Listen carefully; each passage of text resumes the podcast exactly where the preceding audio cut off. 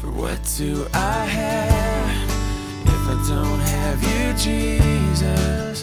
What in this life could mean anymore? You are my rock, you are my glory, you are the lifter of my head. Hi, and welcome to the Rock Podcast. The enemies of God are not happy about the progress Nehemiah is making restoring the ruins of Jerusalem.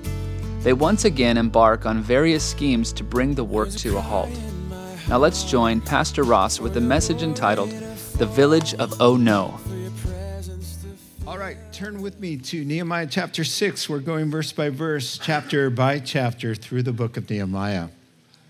Wonderful insights about our responsibility to work with the Lord and build his kingdom. And so we will pick up where we left off there, verse 1, after we ask the Lord for his blessing. Now, Heavenly Father, in the hustle and bustle of this busy season, we pray now that you would focus our minds on things above and gather together our thoughts so that we can focus on the things that are important, Lord, to hear your word and to understand it and to put it into practice.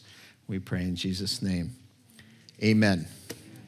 Well, there are several different ways to set a trap for somebody, but I'd say all of them involve one common thing, and that would be stealth. Now, that is the intention to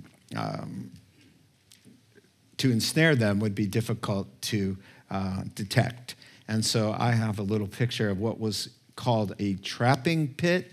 And they used to use them. I don't know if they still do, but in Europe, they were very popular back in ancient times. And this one's from Germany that you're seeing there. It was used for elk and reindeer and wolves and bears. And unfortunately for the victim, you know, they would have some things waiting for them at the bottom to make sure there was a timely demise of that animal. And of course, to make it work, you had to cover it with branches and leaves so that your preyed upon animal would just really walk right into the trap. How easy is that? So that's exactly what Sanballat and Geshem and the avowed enemies of the Lord and his people have in store and are hoping will happen with our Bible hero, Nehemiah, here in chapter 6. And so thank you for that slide, verse 1. When word came to Sanballat, Tobiah, Geshem, the Arab, and the rest of our enemies, that I had rebuilt the wall and not a gap was left in it, though up to that time I had not set the doors in the gates, Sanballat and Geshem sent me this message. Come, let us meet together in one of the villages of the plain of Ono. But they were scheming to harm me, so I sent messengers to them with this reply. I'm carrying on a great project and cannot go down. Why should the work stop while I leave it and go down to you? 4 times they sent me the same message, and each time I gave them the same answer. Okay, so we're going to pause there. Relentless little pests. You know, they've been up to no good since really chapter 2, and then really gathered their forces together, chapter 4.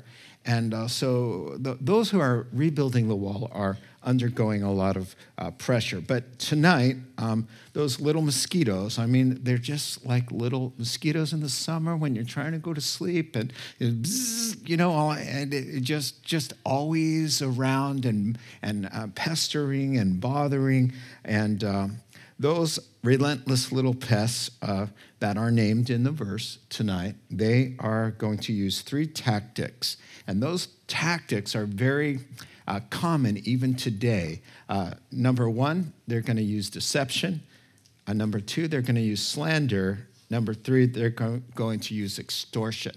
So deceptions 1-4, right here, our first point. Coming up, slander is verses 5-9. And then the device of extortion for our final paragraph, verses 10-14. So as I've said, these kinds of tactics are still popular today with our spiritual enemies, that of course use human beings, flesh and blood, to hinder Christians in their work for the Lord and in their Christian lives as well. So tonight in chapter 6, there's some insights about overcoming opposition. You know, if you want to entitle it, maybe swatting spiritual mosquitoes. Okay, maybe that'll be helpful. You know, the bite is not that big of a deal of a mosquito, but some of them carry diseases like malaria, you know. So it's a big deal when the enemy comes buzzing around. So up first is deception here, projected on the screen here, verses 1-4. What is the answer to deal with spiritual deception when it comes your way? Well, it's going to be discernment. So we're going to take a look at that. So if you're just joining us, some context, of course, Nehemiah, Bible hero, is leading God's people in restoring the ruins of Jerusalem. Now, Jerusalem, some 150 years prior, had been leveled to the ground by King Nebuchadnezzar of Babylon. And this was a terrible thing because in the Psalms, it is called Jerusalem is called beautiful in magnificence, the joy of all the earth. And it was supposed to really represent and be a light for God. But here for 150 years, just a pile of, disgraced pile of rubble, you know. And so this is the place that the Lord, some 400 years from this writing, the Lord Jesus Christ, God the Son, would step foot in that temple and teach and heal and proclaim the gospel. And right outside of that place would lay down his life for the sins of the world. And it's the place that he comes back to. And so it's a very important place. And for it to lie in just rubble, it just was just a terrible, heinous thing. But as C.S. Lewis put in the mouth of Mr. Beaver in the Chronicles of Narnia, Aslan was on the move. Now, in Narnia, you remember, Narnia was devastated, gloom and doom, kind of under the curse of the White Witch. And it was always winter, but never what? Christmas. Very good. And boy, that was really enthusiastic reply. And so as things were, as Aslan was on the move, they could see signs. There was a great thaw that was happening, buds on the leaves, and then, of course, guess what? They saw Father Christmas. So they knew, hey, Aslan was moving. And so here in the devastated remains of Jerusalem, after 150 years, the signs that God was on the move, beginning to bring hope and joy to God's people again there in gloom and doom Jerusalem. What was happening? Well, Ezra went back after exile with 40,000 Jews, and they started to get the temple up and running. King Solomon's temple there that was just laid waste. And then following now is the city wall is being rebuilt by Nehemiah. So the city of the great king is being raised from the ashes, and the enemy is not happy because they're having great success. And the wall is growing, and the temple is being used, and Judaism is coming back, and life is there back at the center of things in Jerusalem. Now, the application before we dive in, of course, is that our lives, the disgraced rubble, the ruins, because of sin and the curse of the devil on this world, that our lives lack the glory that we had in the Garden of Eden. And so God is restoring the temple. And what is the temple? The temple of the Holy Spirit, 1 Corinthians chapter 6. Don't you realize that you are the temple of the Holy Spirit, that Christ dwells in us? And so the work of God is to rebuild that temple and the city walls and to bring our lives back from the dead. And that is really the spiritual application. We are the work of God, the church, and we are doing the work too. and the enemy wants to hinder us today. And deception, as you see in your text, is still a favorite tool to bring harm to God's people and to stop the work from happening. So let's take a closer look at your verses here. The adversary's scheme. Now, the project's all but done, as he clearly says. All they have left to do is really install the gates, right? And so Satan's mosquitoes, right? They begin to buzz. The ringleaders are named again, Sanballat, Tobiah, and Geshem, the little mini vampires, out for blood. And so they get to work, but they, as I've said, they've been busy working the whole time, and they're not very productive. The Lord has given God's people grace, and so the work is going on despite their constant opposition, which is, of course, what we face in the church in the New Testament. So around 176, here we go, they send a letter. It's a friendly invitation to a conference, all right? And so I'm quite sure that it was very innocuous, very harmless. Hey, let's get together and talk things out. Well, these are the same guys who really want to stop the work completely from happening. And so they want to meet in a place called Ono.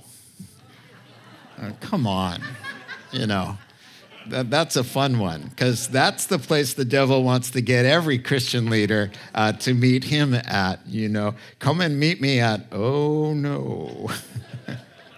I'm gonna play around with that, as you can see, a little bit. So the invite seems harmless by design. It's reasonable, it's warm, as most deception comes at you, is positive, and you can't see the harm in it. It makes a lot of sense, and that's what makes a trap work, right? So he's saying, let's work this out, bro. Okay, number one, let's iron out our differences.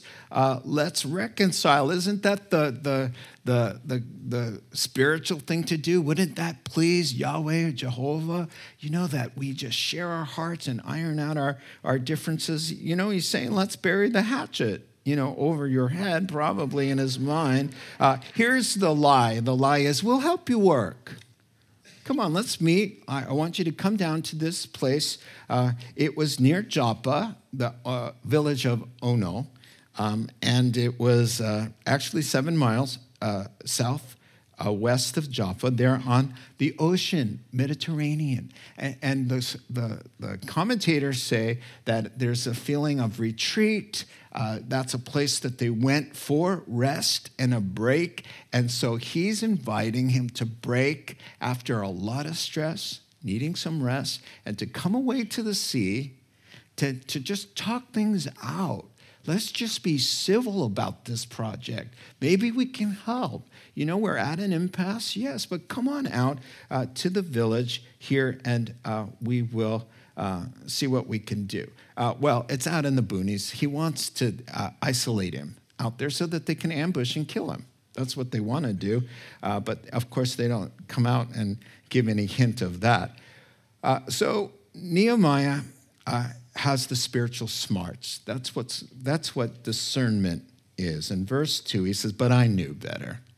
I knew better. I knew what they were up to. They were scheming to harm me.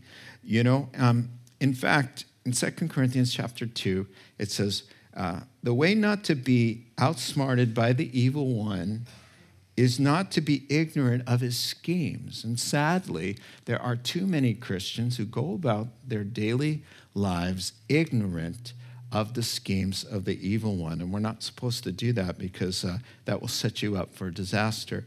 So the definition of discernment, which saves the day here, because all through the chapter, he keeps getting these little impulses of light and epiphanies like, aha, oh no, yeah, no, I'm smarter than that. He sees the branches and the leaves, and he sidesteps it every single time.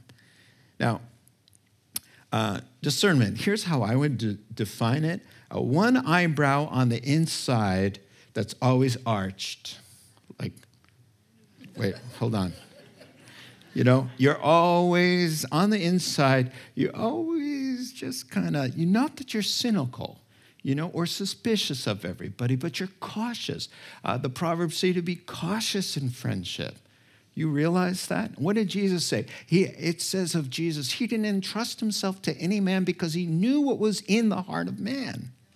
So I'm not suggesting that we all run around suspicious of one another, but I do suggest that we keep one eyebrow arched at all times within to just sort of filter through what's going on, to keep your spiritual radar on. Never shut that thing off. You should always have a spiritual, Holy Spirit-inspired sort of sensitivity to hearing tone and just picking things up from the Lord that he's trying to, you should be asking yourself, am I in danger with this seemingly harmless relationship or activity or friendship? Discernment is like hunches from heaven. You know, he just gives you these little, this X-ray vision that goes deeper than what your eyes can see. So it's watching your step. It's kind of doing a sweep for hidden mines, you know. There are a lot of Christians just walk straight on the mine and get blown up. Or they walk straight into the trap, you know, because they don't have the discernment on. The eyebrows aren't arched. They're not filtering anything. So the actual village in Ono is, as I said, a few miles, 34 miles northwest of Jerusalem. It would take a couple days back in those days, and it's off target. He's asking them to take 2 days away and come out to this village, the plain of Ono, and that's the physical location. The spiritual location of Camp Ono, yes, that is anywhere moving away from what God has called you to do. When you're away from on task of serving God, starting your day on your knees, open Bible. Lord Jesus, what do you have for me today?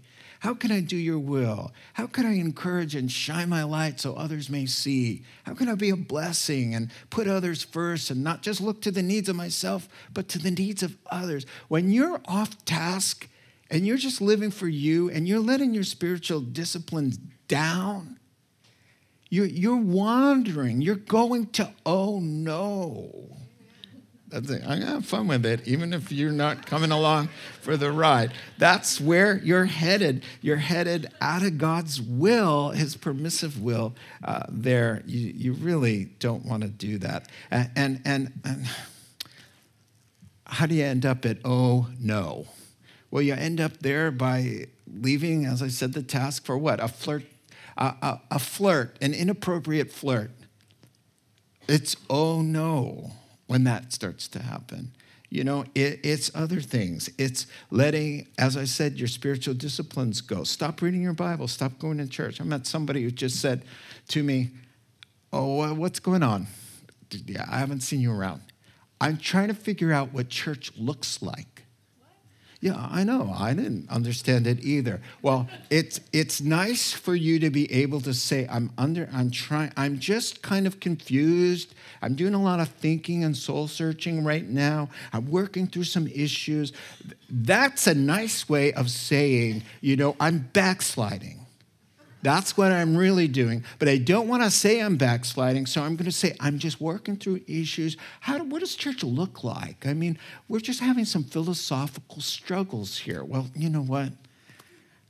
Then those struggles should materialize in a search for a church, and you should end up at one, right? That shouldn't be going on for months and months and months without any progress, because if that's the case, then you're not telling the truth with yourself. And so that's when I hear things like that, it's like, oh no, you're heading to the village of, oh no. Then you're picking it up. I like that.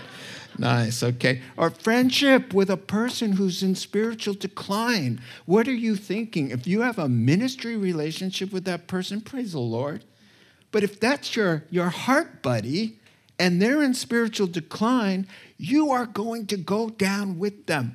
Not some of the time, not most of the time, every single time. They will take you down.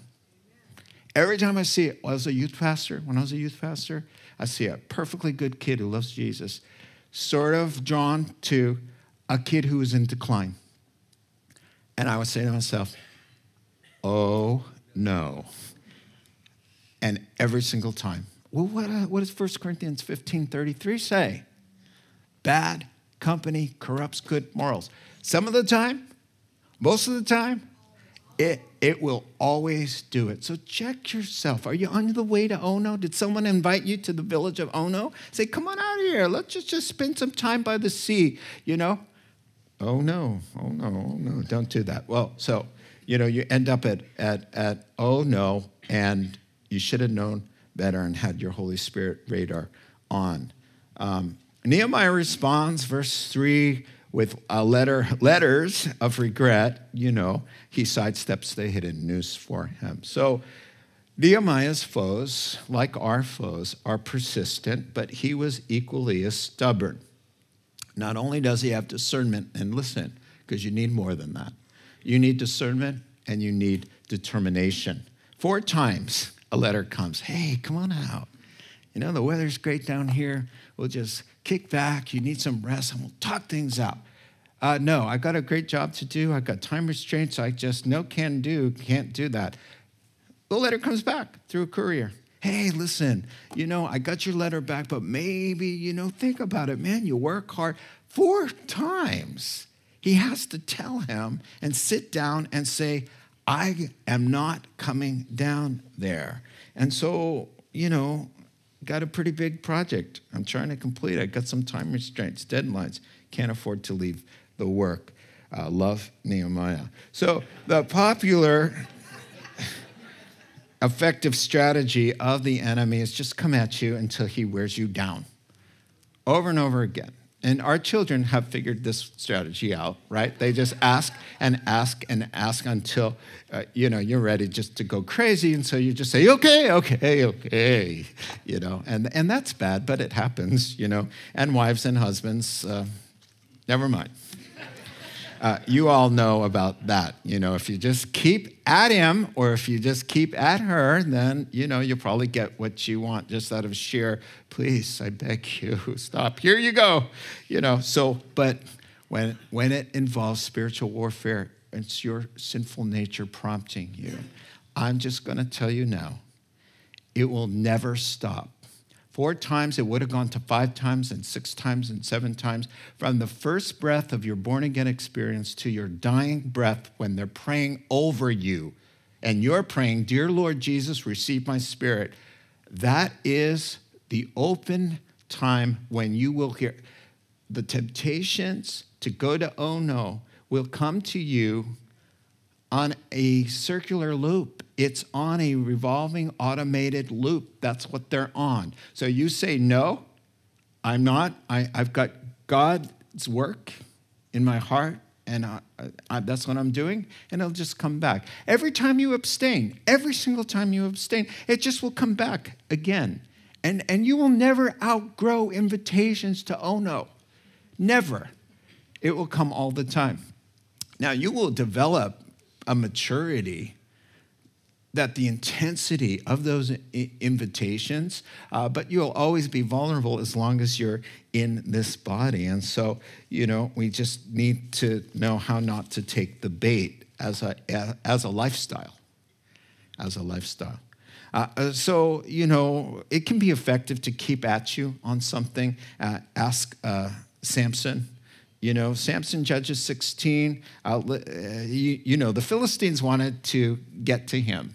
He married a Philistine, which he shouldn't have done. So they bribed Delilah and said, listen, we'll give you a lot of gold if you just tell us the secret to this guy's supernatural strength. And so she started nagging him. And he caught on, and he's like, he made stuff up and said, hey, if you bind me with 7 cords, you know, whatever. And she would do it.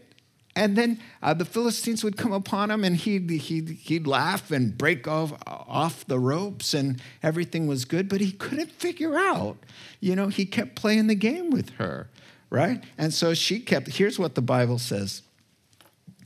Then she said to him, this went on for many times, how can you say, I love you?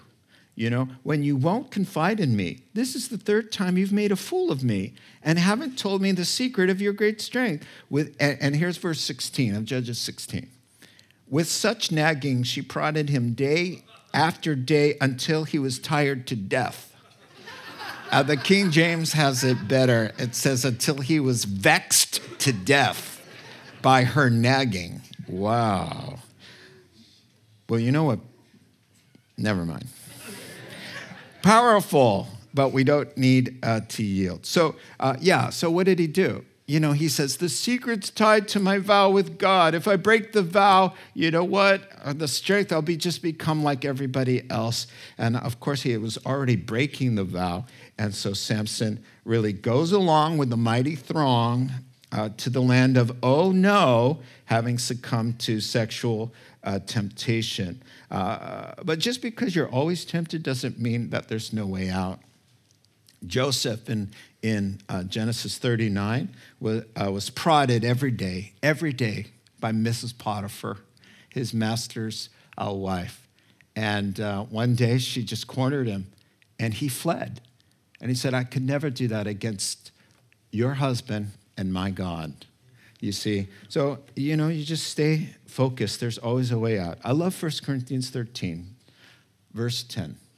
2 Corinthians 13, verse 10 says that with every temptation, God promises with the temptation to have a way out for you and grace to bear it. Every single time you're tempted, just know there's a God-given promise with the very thing that's troubling you for a way out and grace to bear up underneath. That has been a precious truth for me personally. And so he manages through determination and discernment to sidestep the problem. Now, deception has failed. Let's try slander. Verses 5-9. Then, the fifth time, Sanballat sent his aide to me with the same message, and in his hand was an unsealed letter in which was written, it's reported among the nations, and Geshem says it's true, that you and the Jews are plotting to revolt, and therefore you're building the wall. Moreover, according to these reports, you're about to become their king and have even appointed prophets to make this proclamation about you in Jerusalem. There is a king in Judah. Now, this report will get back to the king of Persia, his boss. So come on down here to Ono. Let us confer together. I said of this reply, nothing like what you are saying is happening. You're just making it up out of your head. Verse 9, they were all trying to frighten us, thinking their hands will get too weak for the work, and it will not be completed. But I prayed, now strengthen my hands. And so we'll pause there and talk about slander. So the first lie really in trying to deceive was, we'll help you. And now the second lie here in the slander is, we'll tell everyone about you, all right, to try to cause him to be intimidated. Now the answer to slander in this case is going to be a simple, really non-response prayer and getting back to the work. So let's talk about this fifth letter, all right? So the same invite to Ono, but only now with a twist to give him some motivation. You better get down here. Listen, suddenly we find out that there's actually not a friendly invite after all, but he wants to talk about something really serious. So what is he saying? Paraphrase, dude, you are in big trouble, hot water. You better get down here and clear this up on the devil. On the devil. Pretty much. Before everyone finds out and hears what a true hypocrite you really are, and a troublemaker to boot. So, first, you'll notice that the letter's unsealed. Oh, of course it's unsealed. All letters of official, going back and forth, had to be sealed, right? But the Bible points out, he unsealed the letter so that as many eyes as possible from Samaria, the region of Ono, to Jerusalem, as many people who handled that letter could open it up and read that there's an accusation against Nehemiah for the crime of sedition. Sedition is rebellion against the king. And so that he wants to be king, and that's why he's doing everything. And so it's going to cause a lot of trouble within Israel and with the enemies who are looking for an excuse to go after this guy. Now, it is said, and I think it was Mark Twain who said, a lie can travel halfway around the world while the truth is still putting on its shoes. Now, what is that?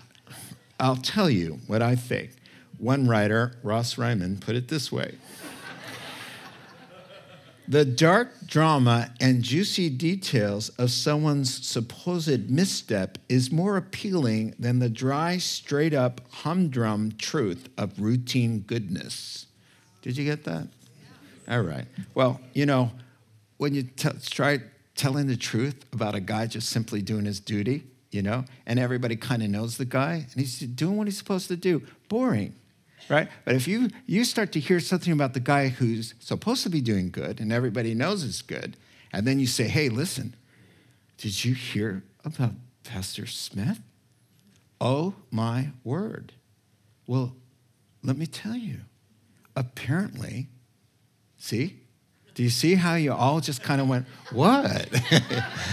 You know, what is that? You know, Warren Wiersbe said this about this passage. In every local church, Warren says, there seems to be gossipers who are hovering like vultures, just waiting for tidbits of slander that they can chew, swallow, and then regurgitate. Gossip is news you hurry and tell somebody else before you find out it isn't true. Think about it, you know? So Sanballat is betting on the human nature, the sinful heart in people to do its due diligence by opening, reading, and spreading what isn't true. And so a closer look at the lie. First, it starts out as, oh, slander. And anybody ever had anybody say anything untrue about you? Yeah, everybody, right? So it always starts with this, everybody's saying, oh, it's not just me. You know, it's never just one person. The lie has to be multiplied by other people, and so it has to be big. Everyone's saying, the nations. He's saying, hey, this thing about you wanting to be king, it's already gotten out to the Jordanians and the Egyptians and the Turkish, right? What do you call it? The Turks.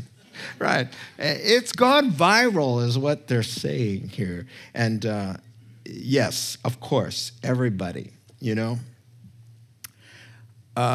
A.B. Simpson, he founded the Christian Missionary Alliance movement, churches. And here's what he said about this thing of gossiping and lying and making stuff up. I would rather be struck by lightning than to speak a reckless word against any servant of Christ or carelessly repeat the slanderous darts which thousands of Christians are hurling on others to the hurt of their own souls and bodies. And so here's the lie he's saying about this man of God. Number one, he's saying the Jews are plotting to break away from Persia, to build the wall and then say, we're not paying any taxes to King Artaxerxes, his former boss, and it's really his current boss still.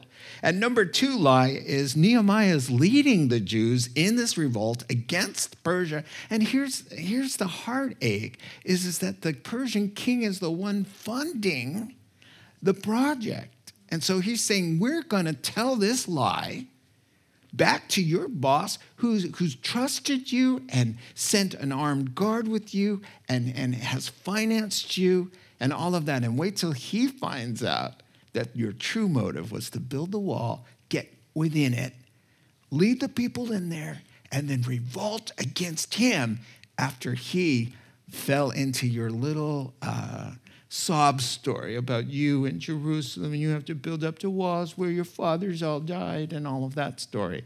You see? So the enemy knows how to get to him, and that's the hook. You know who's going to find out. Your old friend, the king of Persia. So let's talk about this. These lies must have outraged and really, really hurt him. And, you know, the very things that Nehemiah has lived his whole life to avoid, especially in the last year, the very things that he would never do, that he took great pains to get the king's blessing to come under the king, if it pleases the king. And I am your servant, and long live the king. He doesn't want to be the king. In fact, he doesn't even take the stipend for himself. So the very thing that he has worked so hard to not do, they're accusing him of doing it because, listen, the enemy knows how to get to your particular buttons, your hot buttons. This would have unraveled a normal man. I mean, he is so godly that he knows what to do with it. But don't think that he wasn't laying awake at night with a broken heart and confusion and insomnia because of these lies. They're exactly, like he would, rent out prophets to proclaim himself king.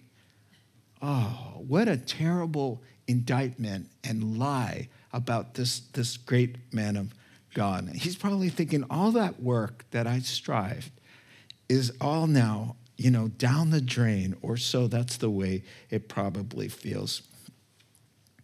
Yeah, so David Guzik said this, we may as well accept it that the devil knows our hot buttons. He knows those lies, those accusations which really get to you, and he knows how to throw them in your face. We can't stop it, so we have to learn how to deal with it. So that's pretty important. He needs to make every attack against you. He needs to get the biggest bang out of his buck. He needs you to snap. He's not going to bother you about something that doesn't bother you, right? It may bother me, but it doesn't bother you. He's going to take the things that really bother you. He's going to stick his bony finger into your worst wound ever, and he's going to exploit that. He's going to find it. He knows it. This is the place, your little weak side, your little owie, that you've had all your life. He's going to go in there and just go, let's unravel her this way, or him. It's just so sad to capitalize on our greatest insecurities, our greatest fears, the things we most secretly dread. That's open hunting season for him. He doesn't play fair, he plays dirty. And he's not like an American who, you wouldn't kick a guy when he's down. Yeah, that's when he kicks him. He hits below the belt. He doesn't play fair. He plays dirty.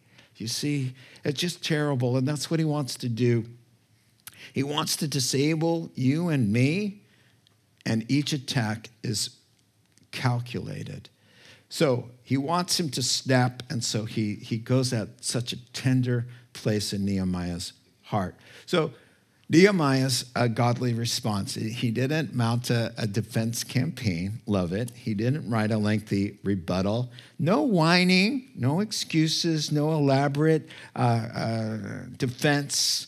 He doesn't plan to take vengeance, all the things that we might want to do. He didn't call a news conference, He didn't write his boss, don't believe a word, King Artaxerxes, let me tell you. He didn't do any of that. I really like how he responded. In verse 8, he says, that's a lie. You're making stuff up. Now I'm going to get back to work after I pray for you. So he prays about the situation, he gives it to God, and he goes back to work. And you'll find that happens in the Bible a lot, that there's not a lot of defending yourself in the Bible. The Psalms are full of, Lord, take care of me here. I commit myself to you. You defend me. May my vindication come from you, God. You don't need as such. I mean, there are occasions where you have to set the record straight. He did say, that's a lie. You're making stuff up in your head, But he didn't. Most of the time, I would go with, there are two proverbs in answering foolish things like this. Proverbs 26. It says, answer a fool according to his folly, lest he be wise in his own eyes.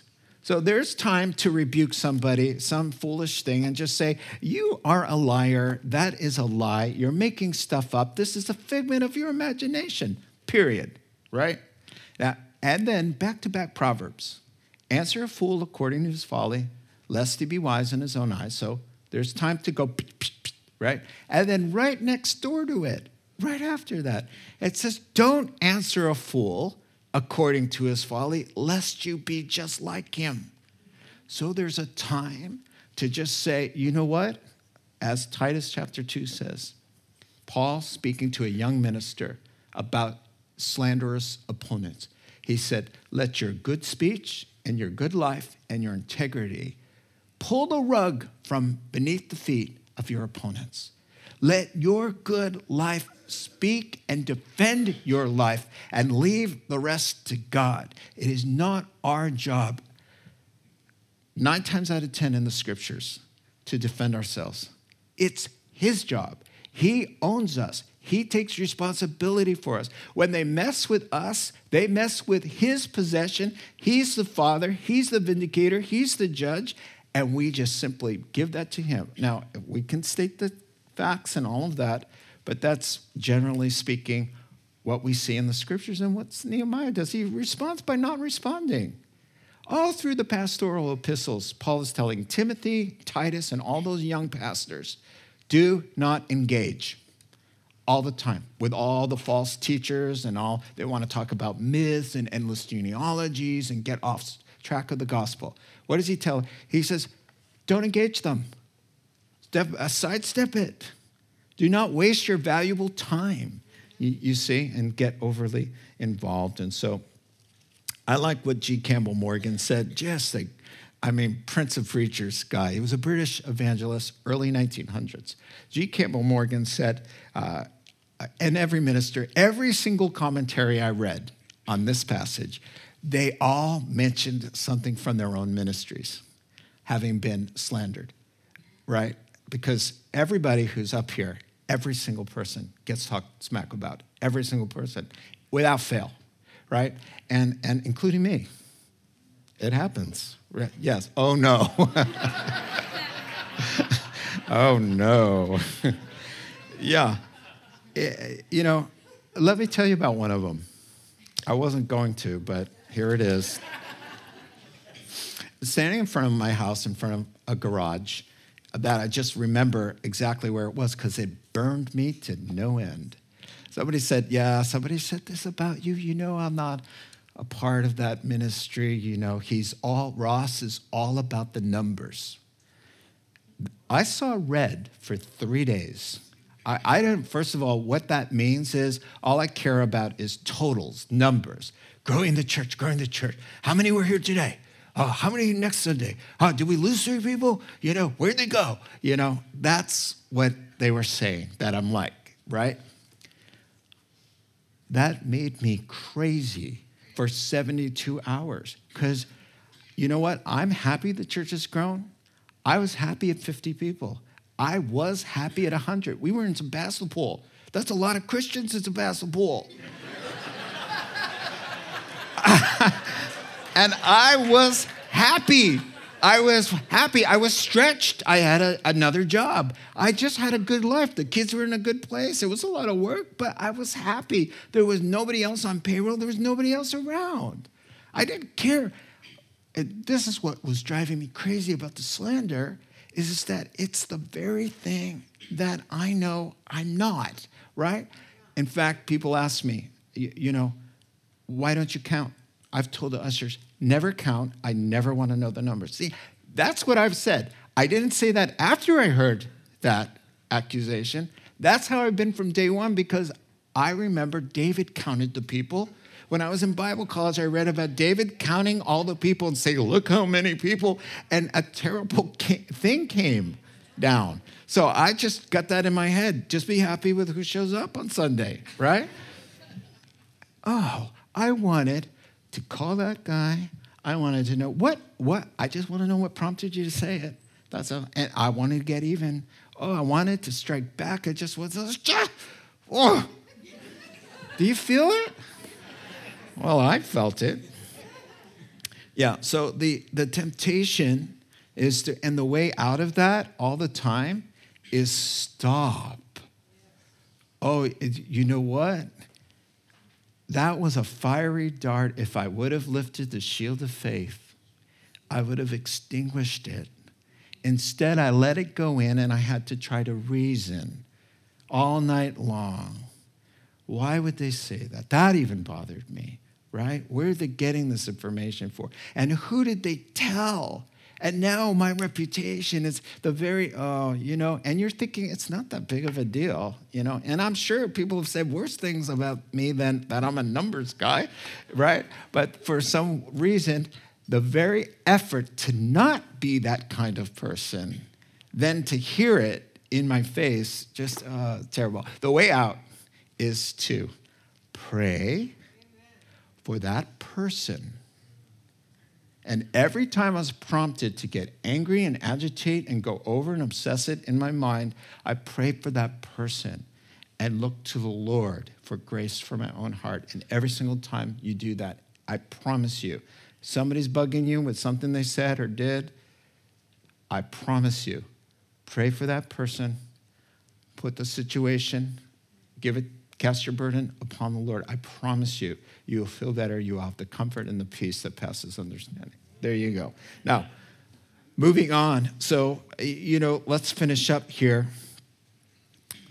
When outright deceit fails and bold-faced lies and slander doesn't do the trick, there's always this.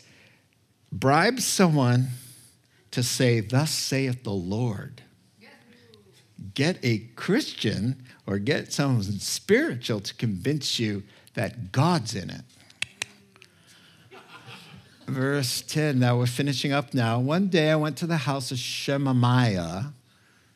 Those are all this lineage there. Who was shut in at his home.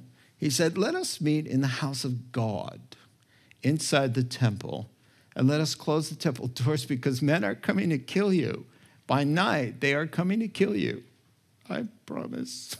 Verse 11, but I said, "Should a guy like me run away?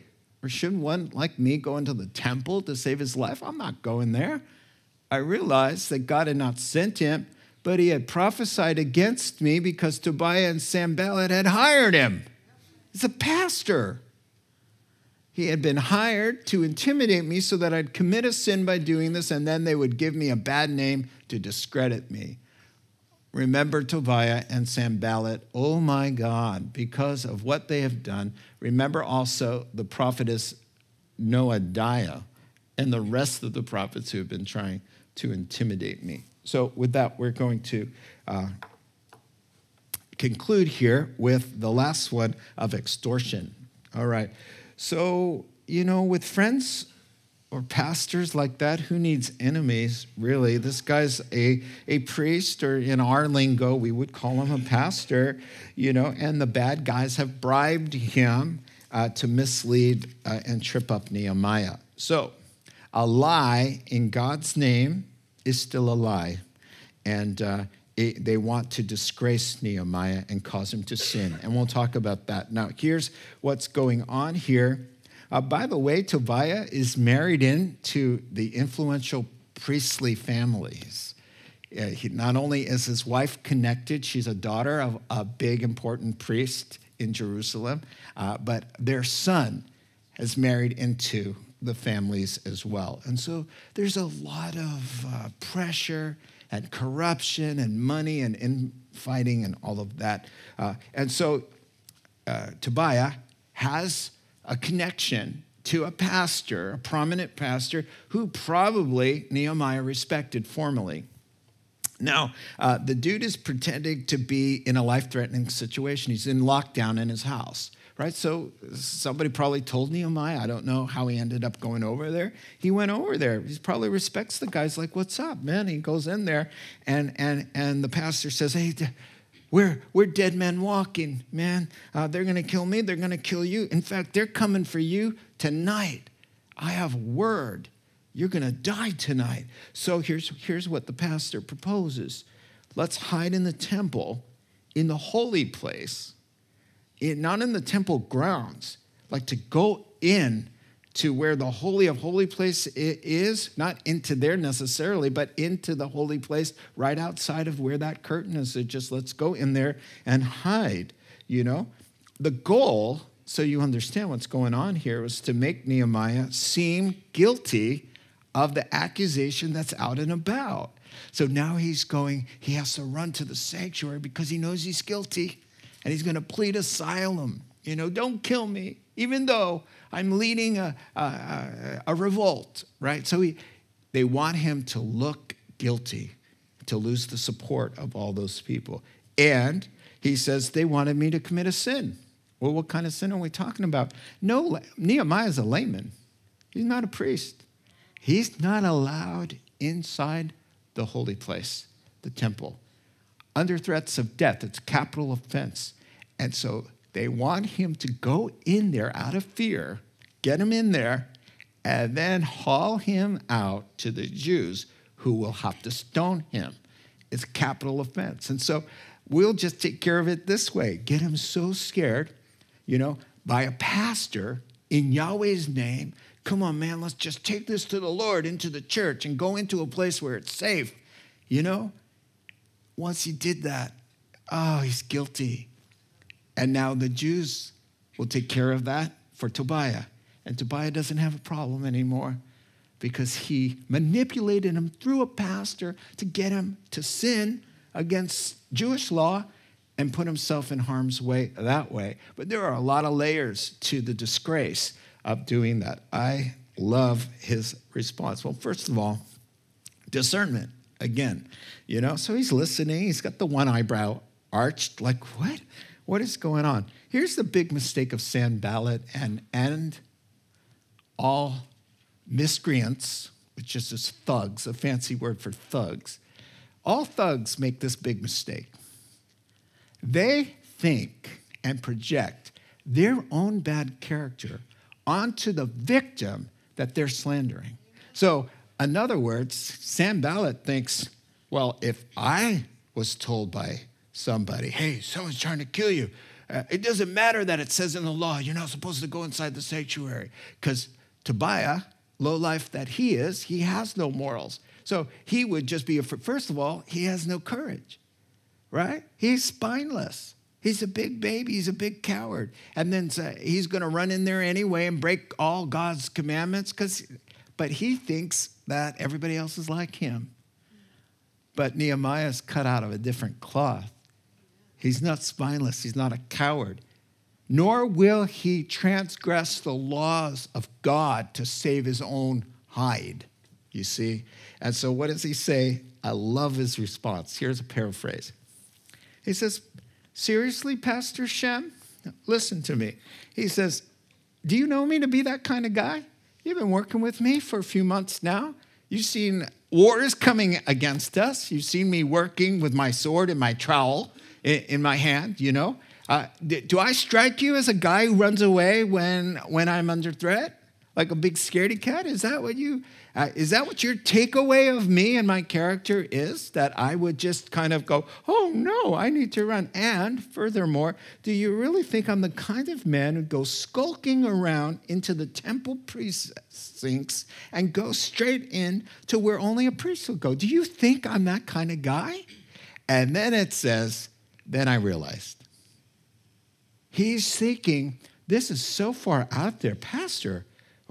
What? It doesn't make sense with my public persona, the character that I know you know of me. He's saying, would such a guy, what? This doesn't make sense. And then it says, then I realized Tobiah had given him money and that he was behind it. Oh, you see, so a little aha moment. Are you just in tune with the Holy Spirit that he can talk to you in moments of conflict and say, hey, it's a trap. No.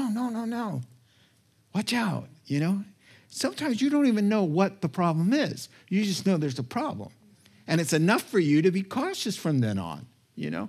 And you have to be cautious in this day and age. So verse 12 says, I realized God gave him a little word of wisdom that the bad guys put him up to this, you know? And he says, and here's what they wanted. They were hoping to give me a bad name and disgrace me. Well, what's so bad about that? Character assassination? Listen to what the Bible says. A good name is more desirable than great riches. To be esteemed is better than silver or gold. If someone thinks you're a liar, you're cut off from the whole world. You're going nowhere. You're not getting a job. You're not making money. You're not getting married. Nothing. No one respects you. Nobody even turn out at your funeral. Who wants to go to a funeral for a liar or a cheater or an unfaithful person? When you, at a person who abused other people, when you, or some guy who's all about the numbers. All right, when you start just taking shots at people, it diminishes their lives, their ability to connect and be respected and have a life. That's why the Bible says it's such a great sin to slander and to libel somebody. Libel is written slander, right? Or to talk bad about people because of how important it is to have your respect. And so he said they wanted everybody to see me as some coward or transgressor or somebody guilty of these crimes. Right, so they're using. So then once again, he resorts to prayer. Like I'm telling you, it's always the answer, just to cast your cares upon the Lord. Verse 14, remember these guys. Deal with them. You don't call them up. You let God call them up. You can give their names over to God. God hears their names, and he names them. And then there's a gal involved. That's too bad, a prophetess. She's in on the deal too. And he says, hey, I'm going to mention her. Lord, would you just handle them so that I will be free to go about your work, to keep a sweet heart, forgiving spirit, and so that there's room in the reservoir of my heart not to be filled up with Noadiah's lies and Tobiah and Geshem and always concerned about, here's the latest. Oh, just terrible. Instead, to have an open heart that's filled with joy to do God's will, room. When you come home and you talk to your wife, that the wife has room in her heart to hear from the husband, and the husband has room in his heart not to be talking about what the sister-in-law or the mother-in-law or the sister or the brother said and did, and a whole litany of everybody's problems and what everybody has said that's not true instead. And that's how marriages go south, is because there's no more room for anything good. There's no more room for love and for caring. And how was your day? No, I'm too busy hearing about mother-in-law problems or this problem or how somebody said this unfair thing. And just those people need to be cast upon the Lord. And those situations and hurts and pains need to be given to God. Cast your cares upon him, for he cares about you. Then you're free of it. And then you can go about your life building and obeying and encouraging God's people and doing his will. Let's pray together. Heavenly Father, we thank you for your great love. And Lord, even though it's hard, Lord, 52 days later, there was a wall standing because this man was able to cast his burdens upon you so that he could take care of the task you've given him to do. Help that to be our prayer as well. In Jesus' name, amen. Let's stand together. Closing song. You have been listening to The Rock Podcast. Our regular services are held on Wednesday nights at 6:30 and Sunday mornings at 8:30 and 10:30 a.m. in Santa Rosa, California. If you would like to learn more, please visit our website at calvarytherock.org.